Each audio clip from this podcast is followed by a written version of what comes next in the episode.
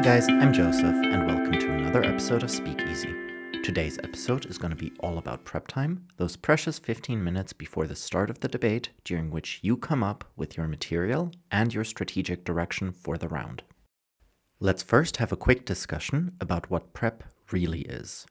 You want to think of prep as a resource or capital that you invest in your case. You spend the limited amount of time you have available to produce the best possible case, write your speech, predict what other teams will respond, and so on. Practicing to do prep well is therefore in itself a valuable way to improve, as it is one of the few skills that will always be useful regardless of motion type, position, or other factors you can't control. In my opinion, prep time in BP is the single most important factor in your speech's quality and is therefore one of the most important skills to master. But how do we know whether prep is good or not? In my many years as a debater who has spoken with people at all levels of competence and skill, there is one determining factor that tells me if the other speaker is new to debate or experienced. It is how they approach prep. Those who ask, What can I say? are almost exclusively newer and generally less experienced debaters, as their primary worry for the coming round is not looking bad or something to that effect. This is not a useful question to ask yourself because you can say many things that are unpersuasive and could still easily not do well. What can I say is the questions AMs will usually ask in prep. Instead, you want to ask yourself the question a pro will ask themselves What can I say to win this debate? Our focus today is to learn how to use prep to answer that question. So, how do we effectively use prep then? While there are many factors that play into prep efficiency, organization is key. You need to understand that there are a lot of different subskills involved in doing prep. Determining how much time you need for each subsection will also determine the best way for you to split up prep time to suit you. Therefore, there is no universally correct way to prep. That being said, a very common way to approach motions, and the way I usually teach beginners to do prep, is the following 1. Read the motion carefully.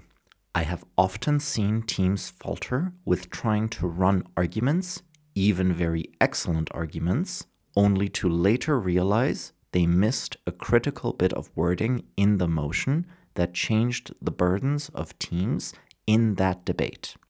I recommend you use our cheat sheet from episode 7 to help you identify your burdens so that this does not happen to you. If you don't understand a word in the motion, make sure you ask the people who said it, for example, the CAs if you're at a BP debate competition. 2. Ask yourself questions that give you a good overview of the topic. What changes if this happens? Who's impacted? How are they impacted? Is it a big impact? Are there possible knock on effects, actors, or their dependents that are impacted by this motion?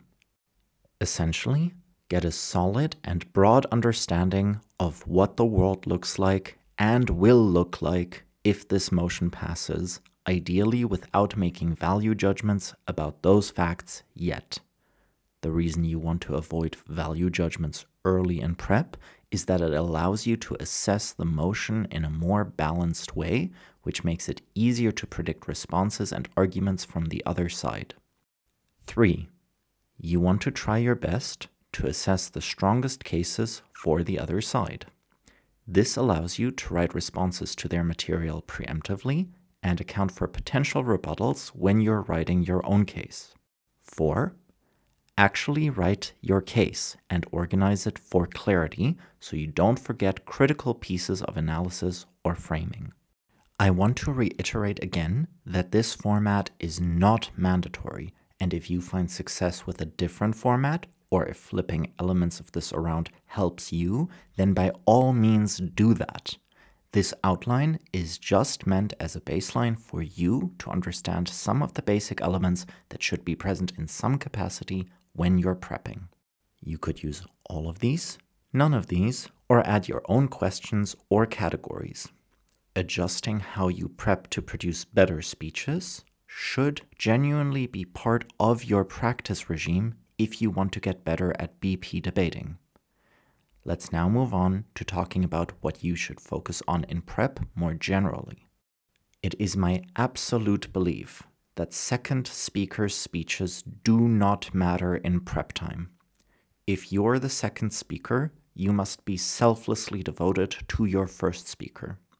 That is because making sure your first speaker runs the best possible case is in your own best interest as a second speaker. Your dream scenario is for your first speaker to have already won the debate before you even get up to speak, because that makes your job that much easier. Even if your own speech suffers from it, you should focus on the first speech. What that means is that during prep, your primary focus lies in helping your partner wherever they need it. Therefore, prep as a second speaker primarily comes down to identifying the case your team wants to run, assessing what needs to be true for it to stand, why it wins the debate, what other teams may respond to it, and how you beat their responses preemptively. While your first speaker is writing down stuff, you want to be thinking of how you would respond to your material if you were on the other bench. Think of all the reasons your case is bad. Write additional preemptive responses or pieces of weighing to these rebuttals. If there's a critical piece of rebuttal from the other side that you cannot think of a response to, you need to let your partner know ASAP. Either they can think of something, like a way to mitigate, respond, or symmetrize it, or even outright rebut it, or you may have just identified that your case is actually bad. The earlier you realize this, the better your team is off. Last, you want to prep based on your position. Ideally, you have a modified prep version based on each position, as there are slight distinctions between all four speeches that may be worth accounting for. But, at the very least, you want to account for the differences between top half and back half where top half has the downside of less time but free case selection, back half has more time but is restricted by what top half already said and needs to pay close attention to that in round.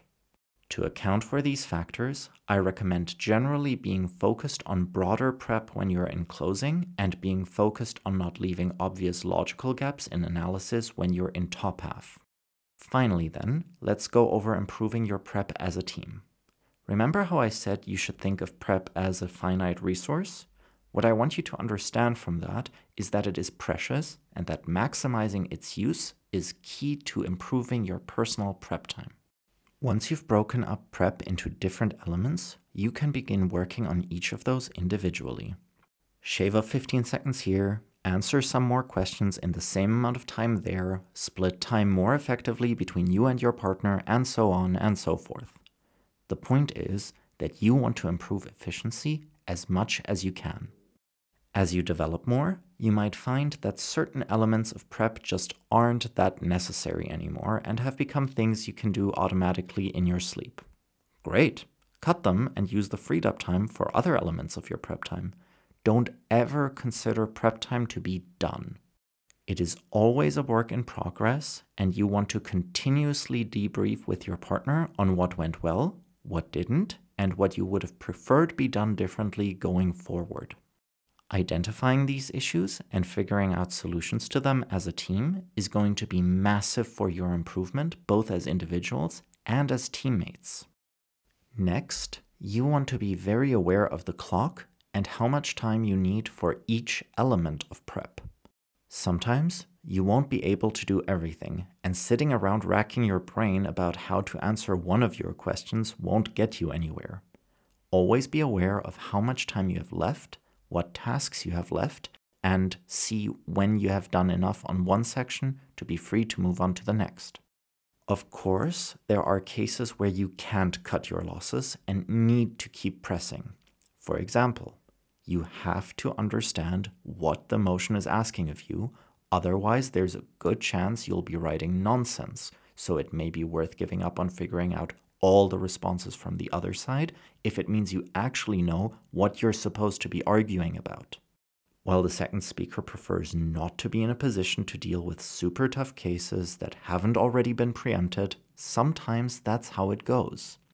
Figuring out what the meaning of the debate is and what changes as a result of the motion is never optional. If you don't conceptually understand the motion, you can't write good arguments for the debate. You need to be aware of these types of priorities and make sure that you adequately plan in time and prioritize for them accordingly. In order to avoid getting into the scenario of needing to cut different parts of prep short, you should master your prep method. You want to be able to apply it to a large number of motions easily and run stress tests and dry preps to make sure this format works for you. You don't even need to practice debates or spar with other schools or do tournaments to improve your prep. In fact, you can even practice it by yourself. Just find motions online or ask friends or other debaters for motions and then just prep them by yourself. For example, you can find motions from tournaments on our Twitter account. We even organize them by tournament.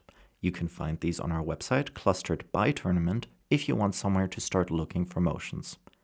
Having a strong grasp of what to do when the motion drops will make you more efficient, will reduce your in round anxiety, and will help you make it less likely that you forget what you should be doing in prep, which will improve your speeches later in the round.